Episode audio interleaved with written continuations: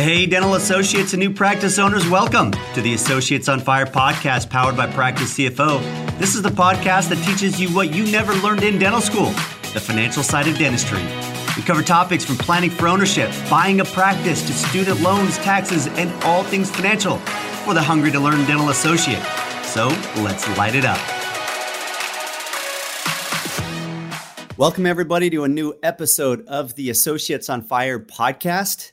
I am uh, invited. I've invited Brian Leet on our show today. Brian Leet is a um, an insurance broker, primarily uh, helping dentists place life and disability policies for uh, protecting themselves, their family, and their practice.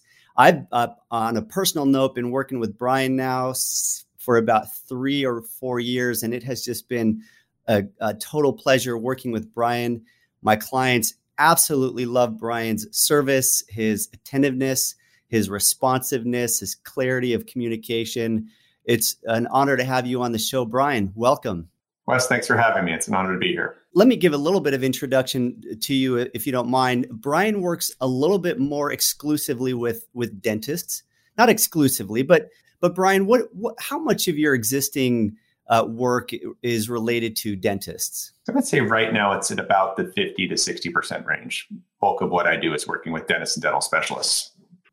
So, safe to say, you understand what are some of the risks related to the dental profession, to the dentist, and um, and the right types, because there's a lot of variations of life and disability, but maybe the right types that are most appropriate for for dentists. Absolutely. And I think one of the things that I've always been enamored by with dentists is the unique nature in which they do their job. You know, particularly with a lot of occupations, you know, we're, we're talking about cognitive skills, but when you, you know, add the element of dentistry into the fold, you know, we start getting into motor skills and the important role that simply holding the instruments has in their ability to do their job. Right. The reason why I wanted you on the show, Brian, is so I've been working with dentists for about 12 years and I am stunned by how many dentists that I've known personally uh, apply for disability. Uh, some of those, many of those have been clients over the years. Some have been people I'm aware of just in in my local area, and uh, it's it's one of the greatest risks that dentists have is their inability to use their hands, their eyes, and the effect of that on their income stream. And most dentists are not achieving financial independence until, well, these days, well into their 60s and 70s. If you're working with practice CFO, we're trying to accelerate that by a decade or two. But just the standard trends are we're looking at around you know mid 60s, mid mid 70s. And if you're not financially independent, meaning you don't have enough assets that generate income to replace your earned income, what do you do if you can no longer use your hands? Or um, a, a, client that we helped sell a practice for started to lose vision in, in, in one eye, young doctor, maybe early 50s, and uh, and was able to go on on disability uh, that allowed him to sort of bridge out of practicing dentistry and created a huge amount of safety and comfort to uh, in in his life as as he did that. But I see it a lot, and so it's become a critical part of the financial planning that we do for dentists at all stages, just out of dental school, even in dental school, to uh, approaching you know approaching retirement. And my philosophy on insurance is you only need it if you don't have the ability to self insure. And your ability to self insure is a function of what income you would have to replace the income that's lost uh, from doing dentistry, uh, whether that's you become disabled or whether that's you you pass away and you have dependents who are relying on that on that income. And because disability is so, I won't say prolific, but it, it, it has just become remarkably common. And it's a lot more common than death, by the way. And a lot of people feel good. I have my life insurance. I'm I'm set you know, I'm, I'll I'll pass on the disability because it's you know it's more expensive than life insurance. I'll take my chances, and yet the probabilities I don't know exactly what they are, but I, I recall reading some time back that it's ten to one. 10 uh, you're, you're 10 times more likely to become disabled than you are to, to die Whether that's fully accurate, I don't know, but I think it is true that there's a lot more disability than there than there is death, and that probability in your own life, uh, uh I, I think, would apply as well. So it's uh, it's become a fundamental part of the advice that we give to dentists when we're doing their comprehensive planning, when we're looking at everything from budgeting to their estate planning documents to education funding for their kids to an emergency reserve fund. Well, guess what? I've got disability insurance and I've got life insurance as a part of that overall equation. So a doctor can really sleep well at night knowing that they've got their financial plan in place. So let's uh, let, let's jump into it. Brian, uh, now you are a broker and you're with a company called Truluma, a brokerage firm. Tell me the difference between a broker and an agent and why you are operating as a broker. I think that the biggest way to explain the difference is to recognize that insurance products are sold and distributed by different channels. And the, the key advantage to being a broker is that I'm fully independent. And, and what that means is I don't go into an interaction with the client with a preconceived notion around which insurance company is going to be the best fit for them. Um, contrast that maybe with what would be an agent, and an agent is primarily paid to sell that company's policies. And so, if we think about it in the context of, I often associate it with, you know, borrowing money.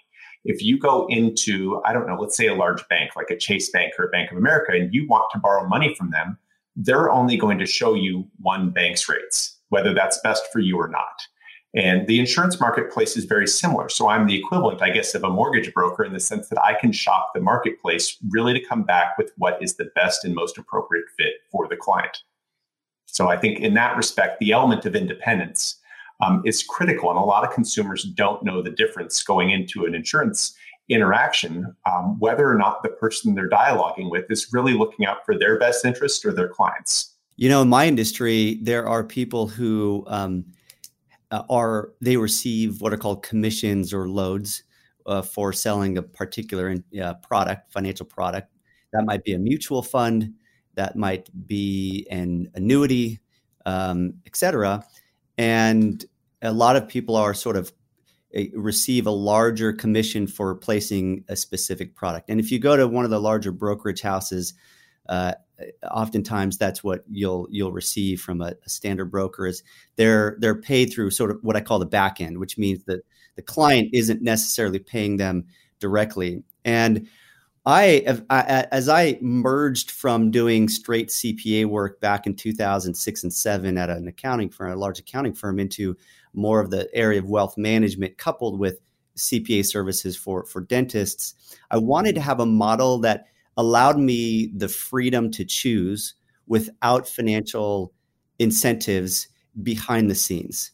Meaning that really the only uh, uh, the only person who in my case who pays me is is going to be the client. And i uh, and i'm therefore open to all sorts of options. Now in the world of insurance the only way that an insurance person like you is is compensated is, is through a, a commission but what you've done by being an agent, by I'm sorry, by being a broker, is that you've also been able to largely remove uh, that uh, attachment to a given product, so that you can uh, present multiple options to uh, to a client.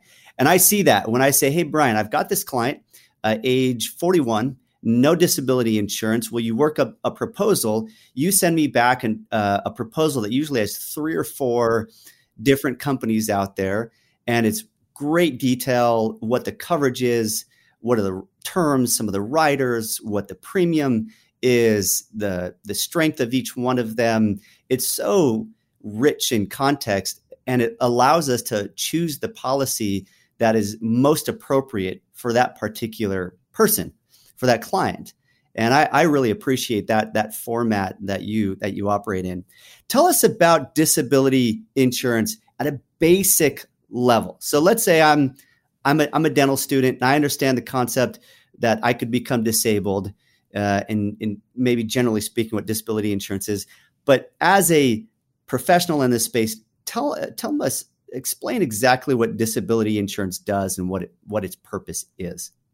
So, at its core, disability insurance serves to replace somebody's income. So, whether they become disabled in the event that they're in an accident or they're unable to work because of an illness, the idea behind it, by and large, is if they can't do their job, whether it's in a total capacity or maybe there's a partial disability, which we see frequently in the dental space, the policy takes over to take care of paying that person's income for them. And you know, what's always fascinating me about this product, and you spoke about this a few minutes ago, is the statistical likelihood of becoming disabled during your working years over passing away. And obviously, in an occupation like dentistry, those numbers are a little skewed and skewed in the direction of seeing more disability claims, by and large, because of the aforementioned motor skills that dentists have to do their job. So, simplest of terms, disability insurance is income replacement if you can't work. And should somebody have that as early as dental school slash residency? As weird as it sounds to say that a dental student who is who knows nothing maybe other than accumulating debt should take on more to protect their income? The answer is absolutely yes. Um, you know, we have this saying that you you can choose your disability insurance, you can't choose your disability, and some of that comes down to the timing of things. And and having worked in this industry in some form or fashion since 2001. I've come across some unfortunate circumstances where somebody, whether they were in dental school or right out of dental school in practice, opted to wait a little bit, only to find that they were diagnosed with something that was soft and devastating and prevented them from doing their job. So, generally speaking, the advantages of getting it when you're younger, separate from the fact that these policies are cheaper when you're younger, uh, they do get more expensive to get to obtain as you get older. But a lot of times, it makes advan- it takes makes sense from a health perspective in the sense that the younger you are, the less likely life is caught up with you and you're able to cover more things. And, and not to say that everybody who applies for disability insurance doesn't have something going on in their lives, but the likelihood at a younger age that you've got less going on is just greater. The way I would look at it is as you're nearing the end of dental school, you've put a lot of time, a lot of years into getting where you are. And now suddenly you can't use that experience and that education to go and monetize it by being a dentist. So even disability insurance, if you're a third year, fourth year dental student, whatever, can help you pivot as you decide if you can do something other than dentistry. It gives you a, a bridge funding, I'll say, to rethink, to recreate, to redefine what your life is without struggling to completely pay your rent. Now, um, disability insurance comes in different amounts. And obviously, the more disability insurance you want to get, the more premium you are going to pay. And um, for my clients, what a good financial plan is going to tell you that you should get enough disability income to meet what your budget needs are that you are producing income uh, to satisfy in, in your life. And how much you get depends on, on what those needs are. If you have a stay at home spouse with three kids at home, then you and your budget is $15,000 a month to cover your student loan, your your your mortgage payments, all of your your life expenses, funding for your kids' education, whatever those those budget items are, then you should probably take out a policy for 15,000. Now, if I'm correct, Brian, that sort of the max you could get up to is 20,000. Is that right? That's technically correct. Yeah. So the way that the disability insurance marketplace works is that you've got these numbers that are called issue limits. And to your point, that's the most that a single insurance company would want to insure somebody at.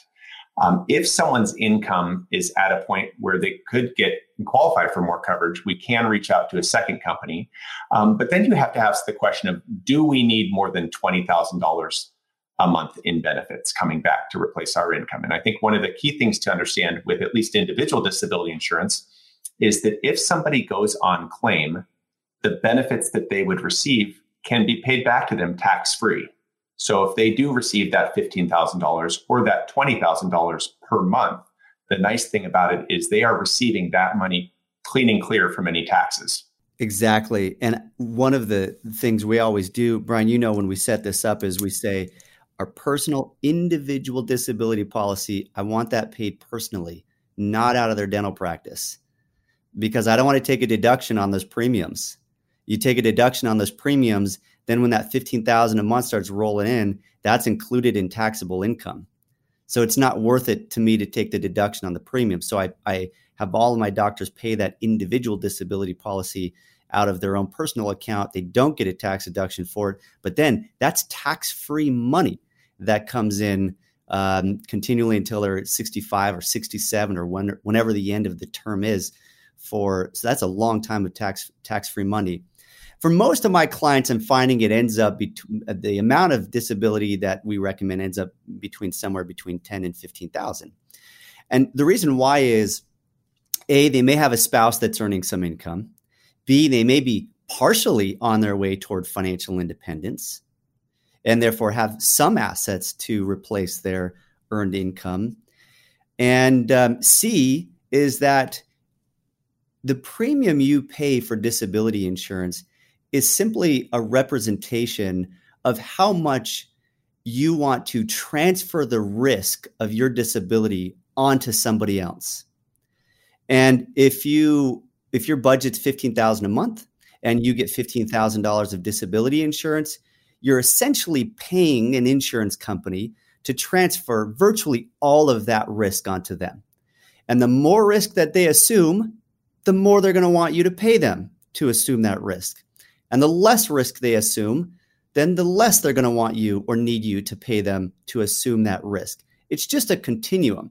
And I do have a few clients who just say, Wes, I am incredibly risk tolerant in this area. I'm a great driver. I don't go bungee jumping or skydiving, and I'm careful with my life. I'm not going to get disability. Now, I'm always telling them, come on, doc, we should be at least doing 5% just to sort of uh, mitigate the risk at some level. Uh, and so most of my clients are getting some level between, you know, 5,000 and all the way up to 20,000, where other doctors are just more concerned about that and they're less risk tolerant with uh, the possibility of becoming disabled. So they go higher and they're willing to pay the premiums for transferring that risk onto somebody else. Now, if you're in dental school, uh, I personally I don't think you need more than maybe five thousand dollars a month. Brian, do you want to do you want to comment on that? I would tend to agree with that, and some of it also hinges upon the risk tolerance of the insurance companies themselves. So, if someone, for example, is in dental school, the insurance companies have a set amount of benefit that they will offer to somebody, and most carriers to your point, that number is five thousand dollars. You know, I've always looked at disability insurance as because I'm a consumer of these products as well. I have my own income protected with disability insurance, and and to your point, I'm comfortable transferring that risk to an insurance company. Frankly, it's as weird as it sounds. When when my invoice comes to pay my premiums every year, I, I take comfort in paying it because it means I get to work. And I know and have worked with so many people over the years that have fell on the wrong side of a diagnosis. So I take um, I take pride in paying my premiums in part because it gives it, it gives me that reminder that I'm able to do my job. Um, and, and, certainly within the scope of dentistry, uh, whether you're in dental school or in practicing, until you're at a point of financial independence, your income matters and protecting it also matters. So I kind of look at the premiums to some extent like a, a tax on my income to protect my income you know, it's a small percentage to protect the balance. Is there a way for a dental student or an early stage associate to get a policy? Let's say it's five thousand dollars. They don't have maybe children yet. They're not in a in a larger home mortgage yet. Cost of living is still still relatively low. Maybe on an IBR program or an IDR program uh, or or REPAYE and they are uh, but they also want to lock in the ability to go from 5000 to 15000 later on down the road do they simply take out a new policy later or can they um, can they elect to change their existing policy of $5000 of payment a month if they became disabled to a higher level I mean, technically they can do both, but the nice thing about disability insurance, what we oftentimes will do with a younger dentist or a dental student is they will get that policy, let's say for $5,000. And one of the most unique uh, provisions that the disability insurance carriers put on the policies allow for what would be called a future purchase option. So that is a provision that lets that dentist, as their income and maybe their expenses grow, it allows them to purchase more coverage in the future. But the key with that option to purchase more coverage is they can do so without the insurance company asking any medical questions at the time of that increase. So if you find yourself in a situation where maybe you buy that policy at age 27 or age 30, um, and five years down the road, you need more coverage, you can tap into this option even if your health has changed to secure more benefit. So it's a great way to leverage it. In fact, personally speaking, I benefited from my own per- future purchase option after a car accident in 2012 left me with lower back pain. And that's called a rider. Is that right? R I D E R that you can add onto a standard policy. Is that is that correct terminology? Correct. Yep. So disability insurance policies have all sorts of additional riders that can be added that enhance the contract itself. And so future purchase options certainly at the top of the list of things to consider uh, when looking into coverage for yourself, particularly if you're a younger dentist. And riders come with a slightly slight increase in premiums, correct? For the most part, yes. Which would make sense because if you're saying, "Hey, insurance company, I want to be able to add another 5,000 or another 10,000 10, 15 years down the road, regardless of my health condition at that time, then the insurance company going to say, okay, you're simply wanting to transfer more risk onto me. We're going to bump up your premium a little bit. So you're basically saying if you get that rider, uh, then uh, you come up, I don't know, with arthritis or something uh, down the road that starts to, uh, I don't know, affect your ability to do dentistry a little bit. Can you always purchase uh, more insurance, or is there something that's clearly leading to near term disability that the insurance company is not going to let you exercise that purchase option? Well, I think that the key with the insurance or the increase option, this is one of the reasons why the insurance industry, um, it's a safeguard they put in place, is you can't arbitrarily choose the the window of time that you can exercise it. You can't just randomly choose the day before you start to see a decline in your health. So by and large, you know, a lot of the policies have specific windows of time uh, usually tied to the, the policy's anniversary. So if the policy has a birthday every year, it's usually tied to that window of time that you can increase the coverage. So if you try to do it outside of that window, that's where we run into some potential challenges because it's at that scenario where the insurance companies start to wonder if you're arbitrarily increasing your coverage because you may be running into a health risk. Um, and so I would say that, you know, aside from the fact that the increase options do have the benefit of not having to answer any medical questions, I will say that one of the key advantages is the fact that the applications to increase coverage are short form. And by that, I mean, they don't they don't take a lot of time to complete. In fact, when we've done it recently on clients, I think the extent to which the client is involved in the application of, of getting more coverage, um, it, it's less than a minute. It's very straightforward, uh, which is great because a lot of times if they're in that situation where they are practicing or running their practice, you know they don't have a lot of time. And that's the key with this is that you know even as busy as dental students are as life brings on more responsibilities. The time we have to allocate towards certain things gets smaller. And so that's the other advantage is it's very easy to increase your policy. All right great point. Let's talk about uh, disability and student loans for a sec. If you're young one of your larger payments uh, in your budget eh, are student loans especially if you're starting to make a little bit of money if you're not making a whole lot as a dentist, let's, say you're making a hundred, I don't know, ten thousand dollars as a dentist. Well, if you're on the an I uh, an IDR plan, an income driven repayment plan, such as IBR PAYE and REPAYE, which we talk a lot about in our Associates on Fire program. We have a lot of videos on those on our associatesonfire.com website. Um, if you if if you have if you're not making that much, and well, ten percent of that may be uh, not a heavy amount, but as soon as you start to get up around two hundred thousand dollars of income, even ten percent of that can start to feel a little bit more burdensome on your personal budget. And so, disability insurance can help protect against that. However, if you have a federal student loan, meaning that you have not refinanced it through a private lender. Um, according to federal, according to studentaid.gov, it says a total and permanent disability discharge relieves you from having to repay a direct loan, a FFEL loan, and a Perkins loan. And are you familiar with that, um, Brian? That if you become disabled and you have a federal student loan that that loan is discharged automatically, meaning you don't have to pay it back. I am familiar with it. And if I heard you correctly, you said both total and permanent. Is that correct? A total and permanent disability. It says TPD. Okay. I mean, the, the the way that I explain this is twofold because obviously, in working with young dentists, their student loan debt weighs heavily on their mind in terms of something that they want to uh, to address. And so, with respect to how that's defined, and this is very common, you know, the word permanent permanent is it's a permanent word. And in the scope of disability, a lot of disabilities themselves are not permanent. Um, people do recover, people do get better. Um, but the other thing to keep in mind is not all disabilities are total. And, you know, and I've worked with a lot of dentists in the past who maybe have, you know, aches and pains that prevent them from seeing patients a full eight hours a day. And that's where it would be deemed a partial disability. And that's where that forgiveness may not come into play. So one of the things that we do talk to young dentists about who do have that student loan debt is making sure that we do insure it using what the we talked earlier about riders and these are things that can be added to the policy is that a lot of the disability insurance carriers have a student loan protection rider such that if they do become disabled it will help to pay off those student loans and some of the carriers even provide coverage in the event that that disability is a partial disability so for those that do have federal student loans outstanding and may never refinance them there's still value in protecting those loans through disability insurance if that's of a concern to them. Here's an interesting note on their website also. If you if it is discharged, is it taxable?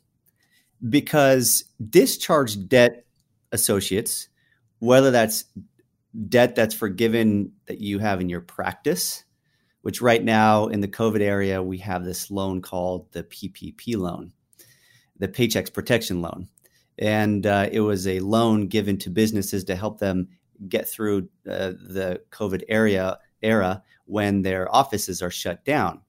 And it's designed to pay paychecks for their staff to keep people uh, on payroll. At, hence the Paychecks Protection Loan Program. But the IRS has come out and, and said uh, if you apply for forgiveness and receive it, which virtually all of our dentists are going to receive forgiveness on the PPP loan, they often got it for 100,000, 150,000. The IRS basically said it's taxable uh, in an inverse way, which I won't get into, but it's basically taxable income.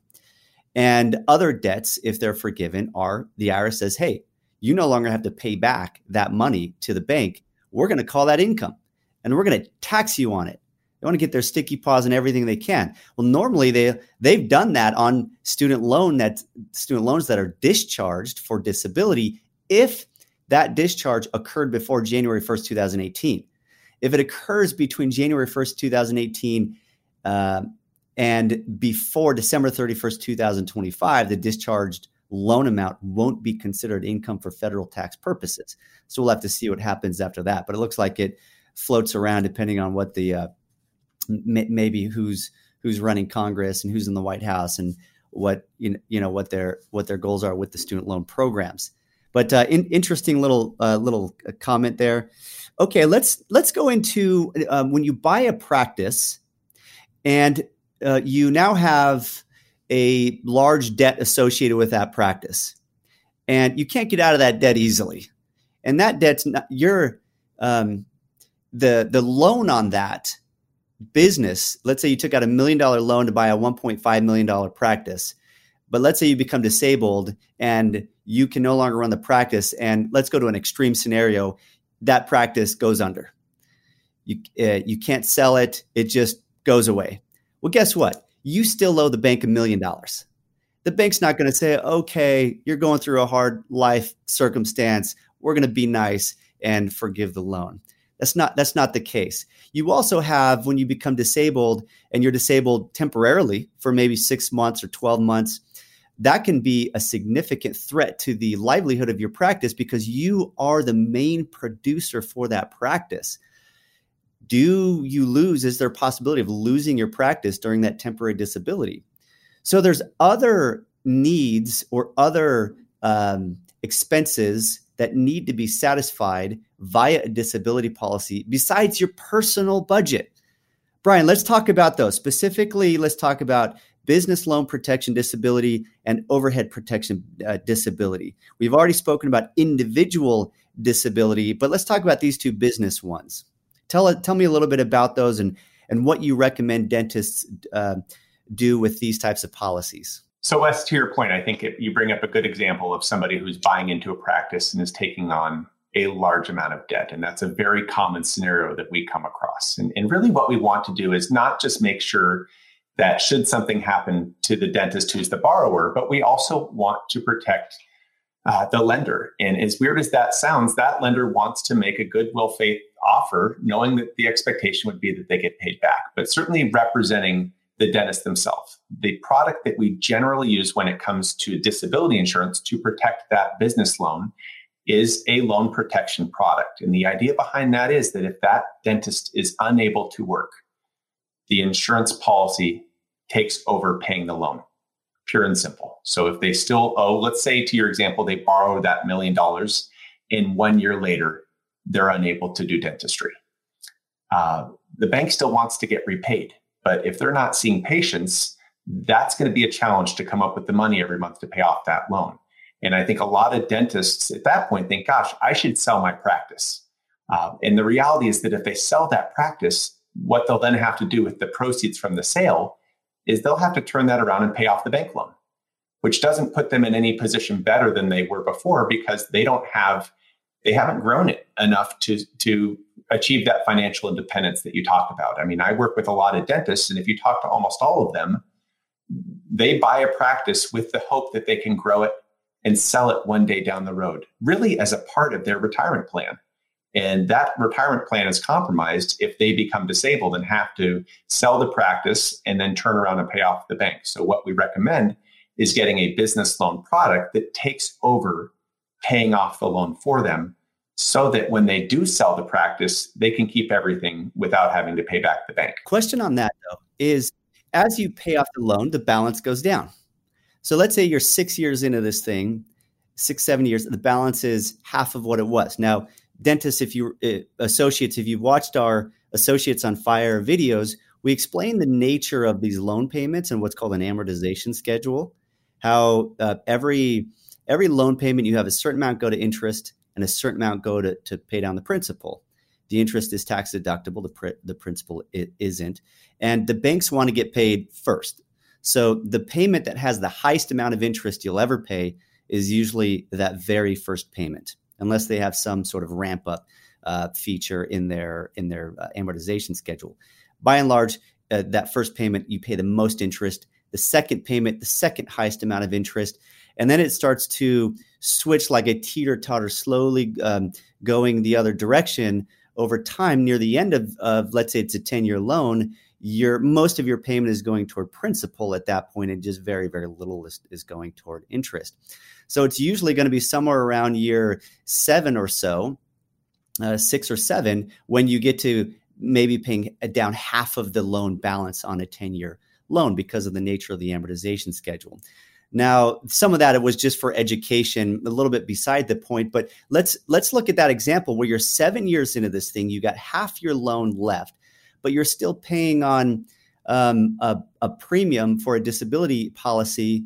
Um, actually, you know this this more relates to life. Do you mind if I just pivot for a second in my example to life insurance? A lot of banks will require you to have life insurance to cover that loan. And let's say you took out a million dollar life insurance and now you're six, seven years into it and you only owe 500,000, but your life insurance face amount is still a million dollars. Um, what happens to that extra amount? And can you have a policy that becomes almost cheaper and reduces the face value over time for, for, for the life? And the second question goes back to the disability, which is does that disability policy that protects the loan end at the point in time when the loan is paid off? Let's start off with that life question. So I think the question was in in a world where you've paid off half the loan, and let's say you do pass away prematurely after seven years, and the, the bank at time of the, the loan um, when it was first established required that you get a million dollars because again they want to make sure that if something were to happen to you they get their money back so there's not a the equivalent of what would be called a reducing benefit amount on the life insurance. But what does happen is let's say that you do buy that million dollar policy for life insurance. And I'll just say right out of the gates, life insurance is quite a bit it, it's much cheaper than disability insurance. And that goes back to some of your opening remarks with respect to just the odds of using it during that period of time. Um, so in the event that there is a premature death, let's say at year seven, what will happen is the bank will take what is owed to them. So if you're halfway paid off that loan, the bank would take the $500,000 and then the balance, the remaining $500,000 that the bank isn't entitled to, would then be paid to your beneficiaries. Got it.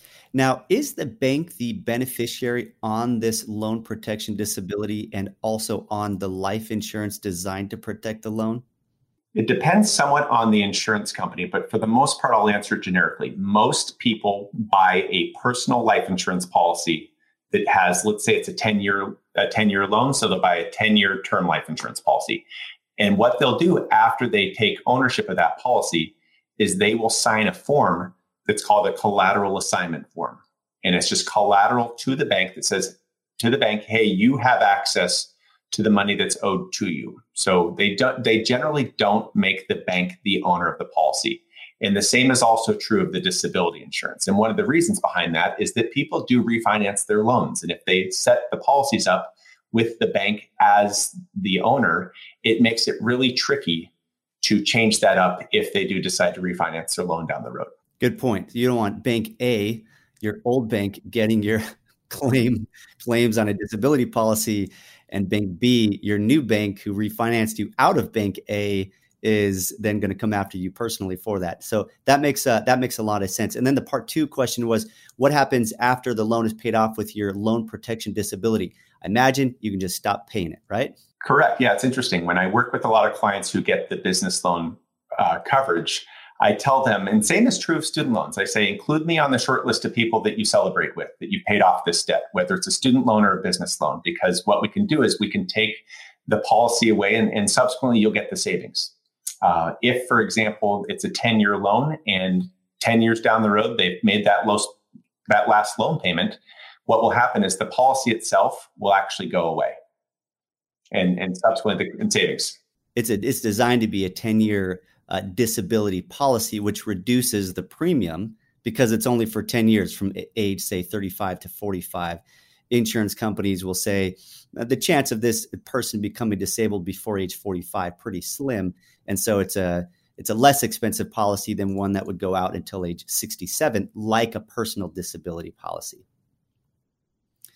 Got it. And then on the life insurance, tell us about that concept of a reducing uh, was it called? A business reducing term policy and how does that work? Do you recommend it?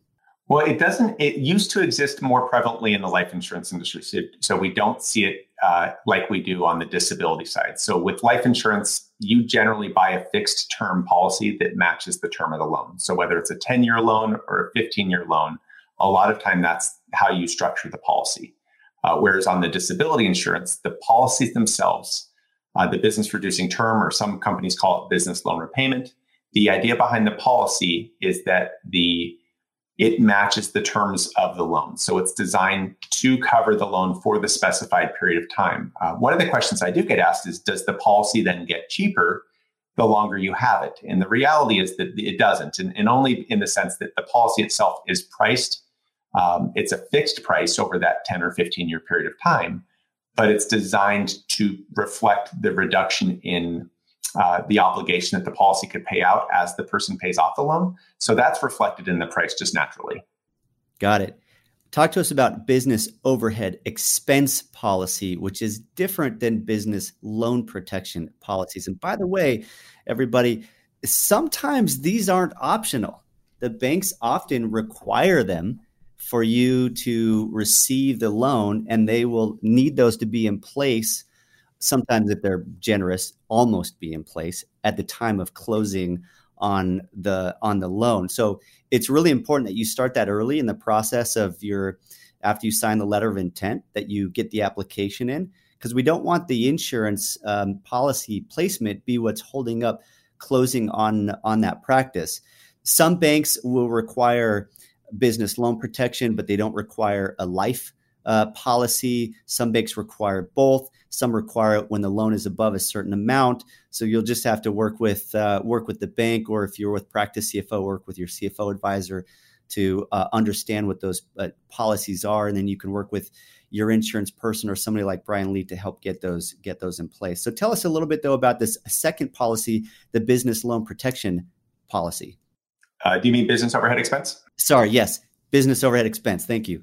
Uh, no worries. So, business overhead expense policies are designed by and large to help cover the expenses associated with running a practice if the underlying dentist becomes disabled. So, whether that's covering the salaries and wages of the hygienist or the assistant, or if they've got front office staff, all the way to covering things like the utilities or the rent. Um, it's designed to help protect the expenses associated with running the practice. And, and the reality is, that running a dental practice in and of itself, in and of itself, is a very expensive proposition. Expenses can run high. Um, and that's where this policy is critical. You know, I heard a statistic a couple of years ago that if a dentist becomes disabled and does not have business overhead expense coverage, the value of the practice drops in half within two months of that dentist becoming disabled because there's no mechanism to meet those expenses.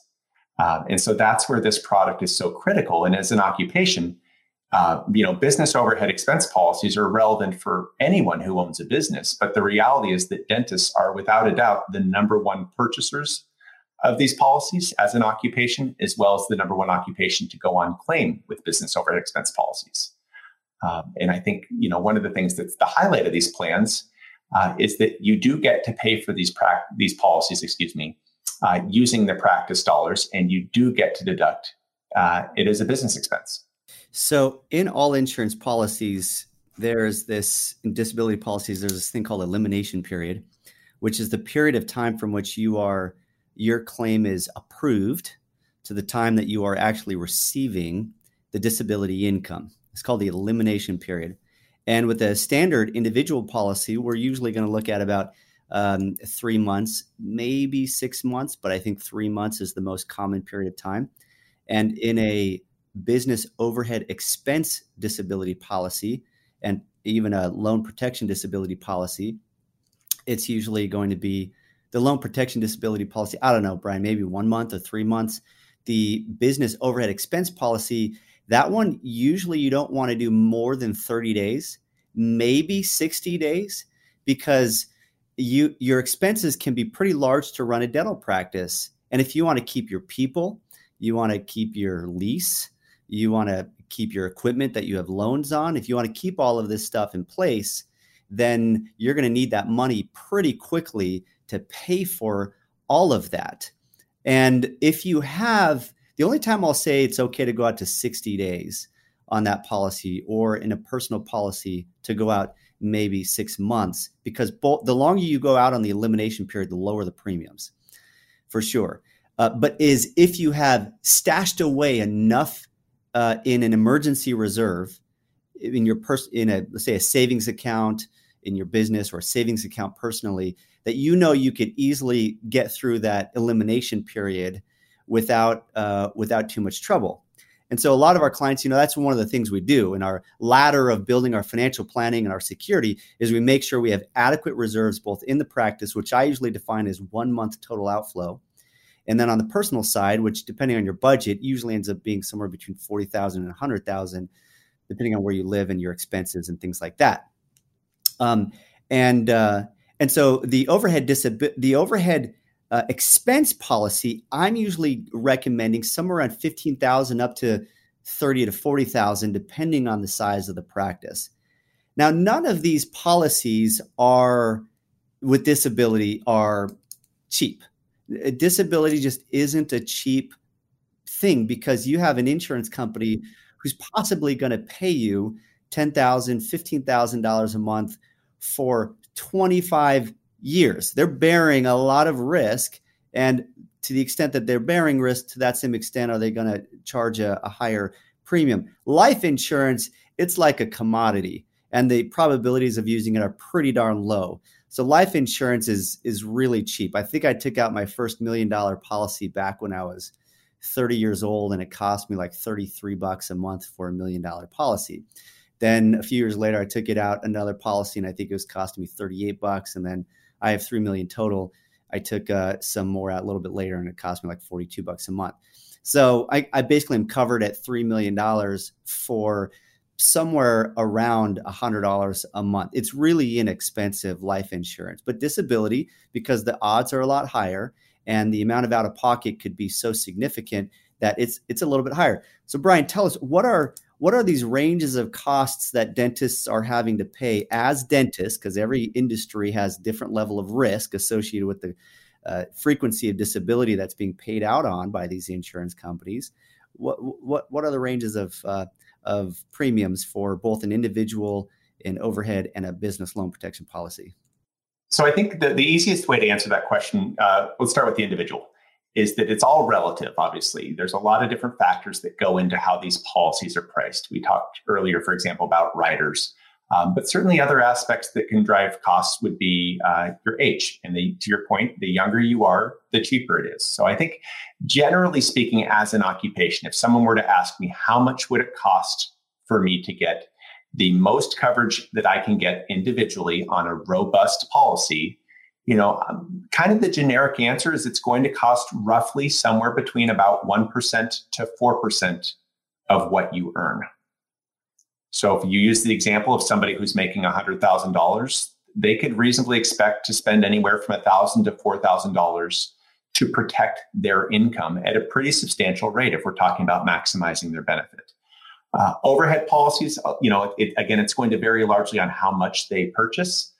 Uh, but I will, you know, I always look at the premiums associated with overhead as really this critical product that can protect the value of the practice. So if you've got a practice that's worth a million dollars and you spend $5,000 or even $10,000 a year in premiums, that's, you know, half a percent to 1% to provide protection to an asset, uh, which is very comparable for what people spend on maybe some other insurance products out there, whether it's car insurance or even health insurance is obviously very expensive, but it's such an important product to protect that practice. Um, and not to mention that it's deductible as a business expense on the overhead. Loan protection, that's a harder question to answer because that depends largely on how much the loan is for. But loan protection insurance, uh, when you look at it, isn't as bad as most people. You know, a lot of people go into it thinking that disability insurance can be expensive, and, and certainly it can. Uh, but because the loan protection coverage covers such a short period of time, whether it's 10 or 15 years, the premiums for that uh, don't tend to be as bad as folks think. Great. Yeah, just emphasizing that of those three, and you mentioned this, Brian, the uh, business overhead expense policy, that policies that is designed to pay your overhead expenses during a short term disability, is um, we do have our clients run that through the practice we do take a deduction on the premiums paid for that. And the reason why is I don't mind if the income is taxable because we're going to get to use that income to pay for tax deductible expenses, which essentially washes out the taxability of that policy. But the individual policy and even the business loan protection disability policy, we don't want to take a deduction on those because I don't want you paying taxes on either of those, which includes that business loan protection, because then you lose, let's say, 30%, 35% of that in taxes. And now you're short on being able to pay that, uh, that loan off. And keep in mind when you pay debt, the debt portion of your of your of your loan payments is not a tax deduction. So we we don't want we don't want that uh, that to be taxable. Uh, the claims proceeds on that business loan protection to be tax deductible. All right, now you mentioned in their own occupation, Brian, this is really important that policies come with own occupation or any occupation, and there's different variations of that. Uh, maybe you can bottom line it. Which is the one that's most important? What should they look out for in that that specific language?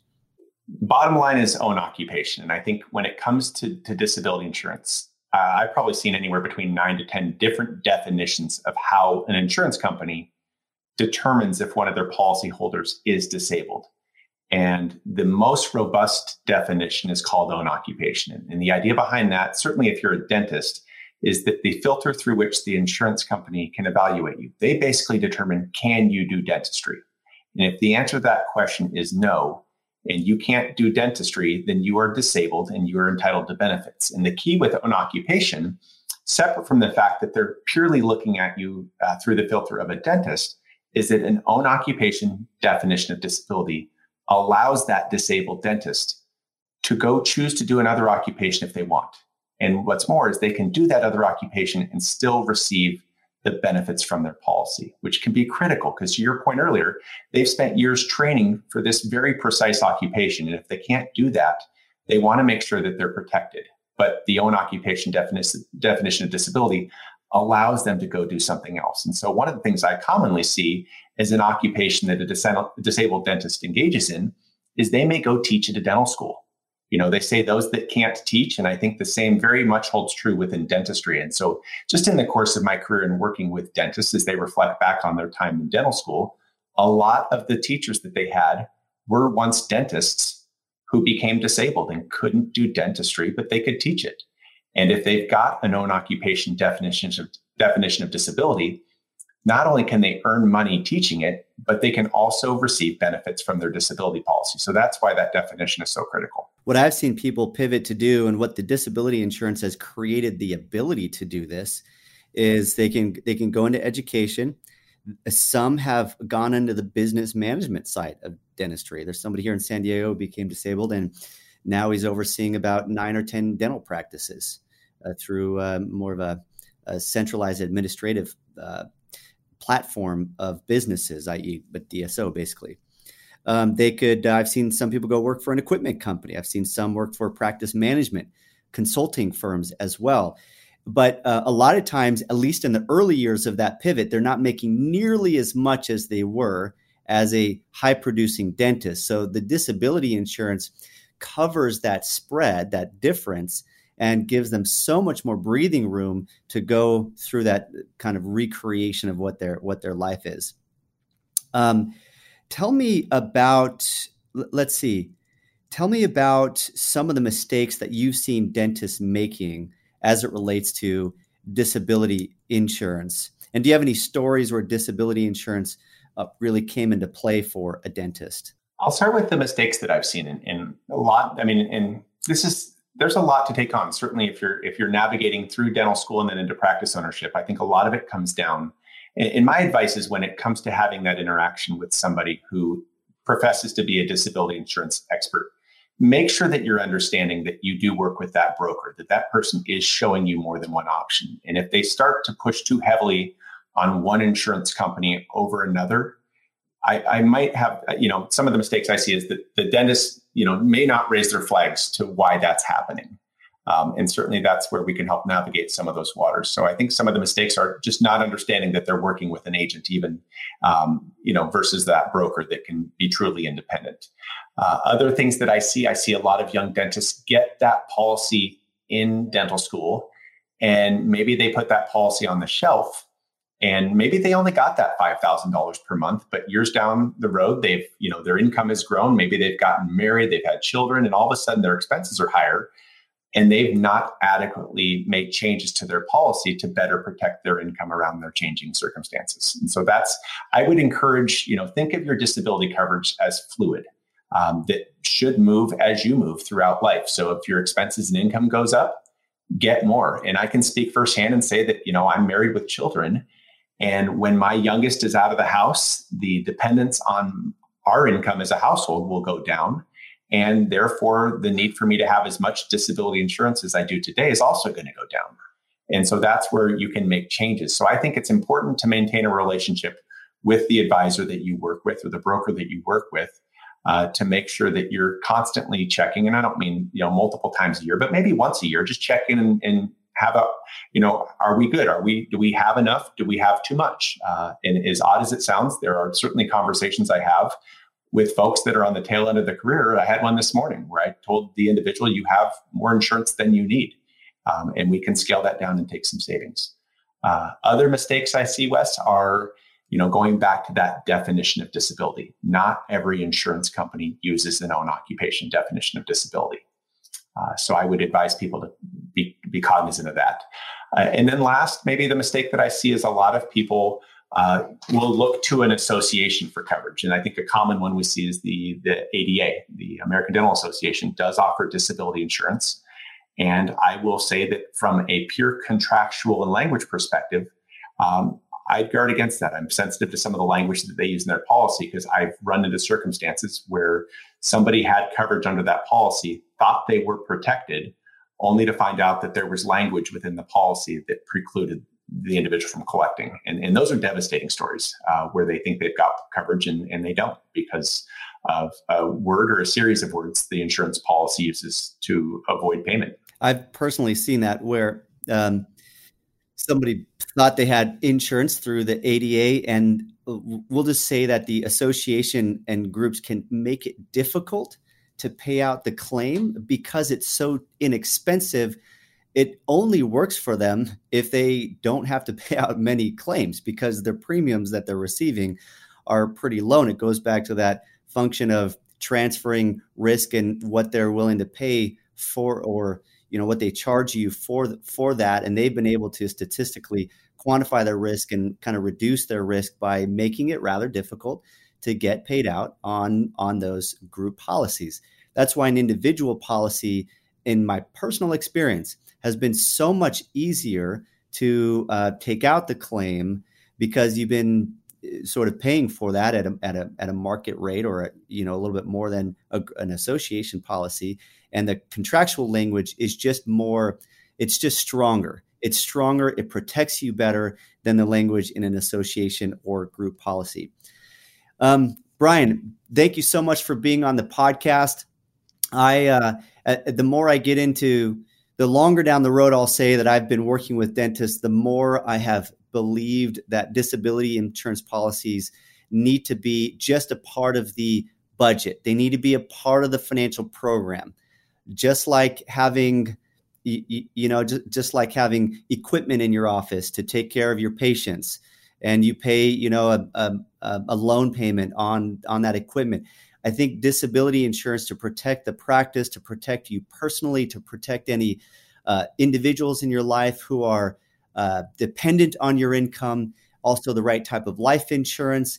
I think are just an absolute must in these uh, in the financial plan for a dentist. Any parting words for dentists related to, to, insurance that you think might be helpful for early stage dentists as they're approaching practice ownership? I think to your point, I mean, this is a product that is as weird as it sounds. Nobody in the equation ever wants to see get used. I mean, we're talking about a product that would replace an income in the event of a disability. And obviously, nobody wants to see uh, any individual become disabled. But just having worked with as many dentists as I have over the years, it is a product that can provide absolute peace of mind in the event that somebody's unable to work. Because in that reality, if they're disabled, they can focus on things other than how they're going to replace their income or how they're going to meet the expenses associated with their loan or covering the expenses associated with running the practice. And so it, it is a, it is a must product uh, for a dentist. Uh, again, the role that the motor skills and cognitive skills play combined puts dentists in this unique position of, you know, finding the need to come up with income should they become disabled. Brian, thank you very much for being on the podcast. As we uh, as we as we go down the road here, love to have you on another time. We could get into maybe some of the the nuanced language in these contracts, even educate our associates more on these policies. We covered a lot of great terms today, a lot of sort of the basic block and tackle of life and disability, particularly disability insurance. And uh, we we really appreciate you being on the show. Wes, thanks so much for having me. I really appreciate it.